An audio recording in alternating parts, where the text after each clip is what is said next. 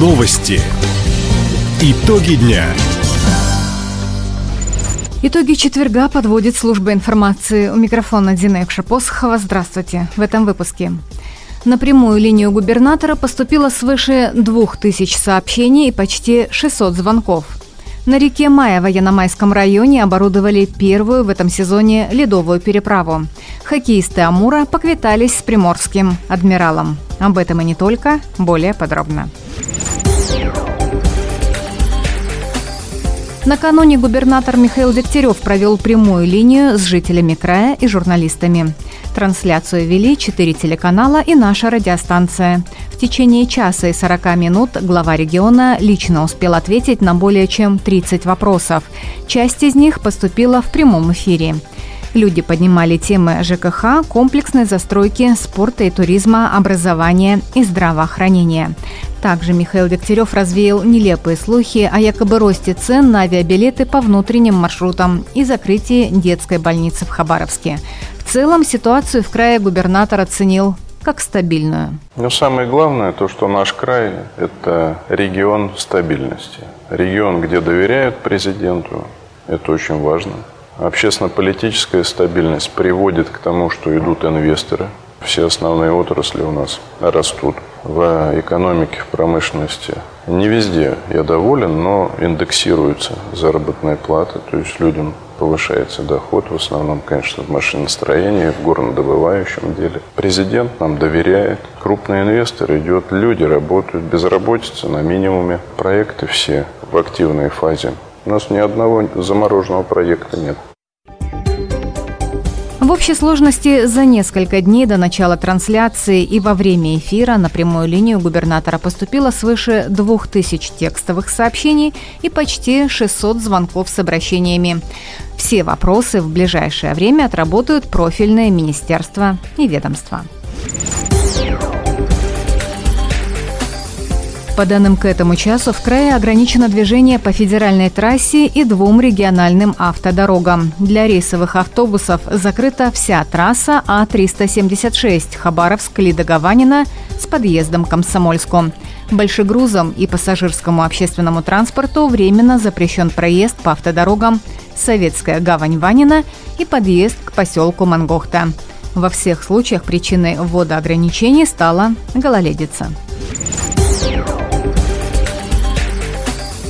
В детских садах Хабаровска необходимо открывать кабинеты для индивидуальной работы с особенными детьми. Об этом заявил мэр Сергей Кравчук по итогам посещения комбинированного детского сада «Вербатон».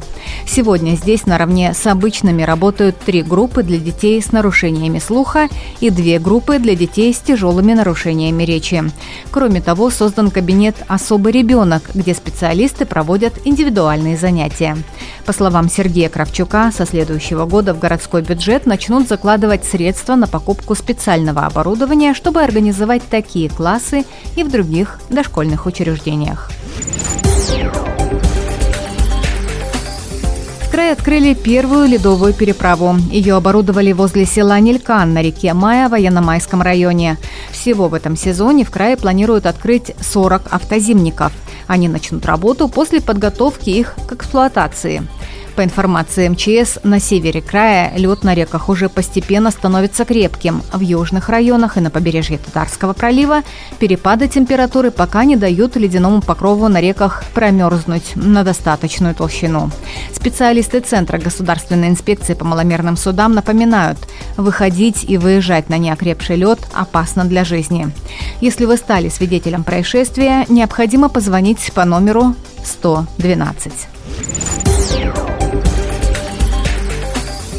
Профилактическая операция «Елочка» началась в Хабаровском крае. Лесные инспектора и сотрудники полиции вышли в совместные рейды, чтобы пресекать нелегальные заготовки. На контроль взяли места, где растут хвойные деревья. Штрафы за самовольную рубку елок для граждан до 5000 рублей. Для должностных и юридических лиц в десятки раз больше. Предусмотрена и уголовная ответственность. Напомним, приобрести главный атрибут праздника – живую ель можно на специальных базарах. Они начнут работать в конце декабря. Там чаще всего предлагают макушки крупных деревьев. Они остаются после переработки. Либо растения с разрешенных мест рубки. Амур сравнял счет в дальневосточном дерби. Накануне «Тигры» в упорной борьбе победили приморский «Адмирал». Итог встречи решила серия после матчевых бросков. Результат на табло 4-3 в пользу хабаровчан. Прошедший матч с моряками походил на триллер, отметил главный тренер Амура Андрей Мартемьянов. Напряженнейший матч, я бы триллером назвал. Вели, проигрывали, сравняли, вытащили по булитам. Не так часто мы по булитам выигрываем. Спасибо Игорю Бабкову, сегодня очень уверенно играл. Ну и парни в обороне пластались. Содержанием игры я доволен. Двумя периодами я очень доволен. Содержание было игры хорошее. И отрабатывали в обороне, и в атаке. В атаке очень много создали в втором периоде моментов. Да есть не можем, хладокровия не хватает нашим парням. Все-таки мы играли сегодня командой. И парням отдать должное сегодня бились как могли. Таким образом, счет в дальневосточном дерби пока 2-2. Сегодня Амур и Адмирал вновь встретятся на льду Фетисов-арены. Таковы итоги четверга. У микрофона была Дина Якшапосхова. Всего доброго. До встречи в эфире. Радио «Восток России». Телефон службы новостей 420282.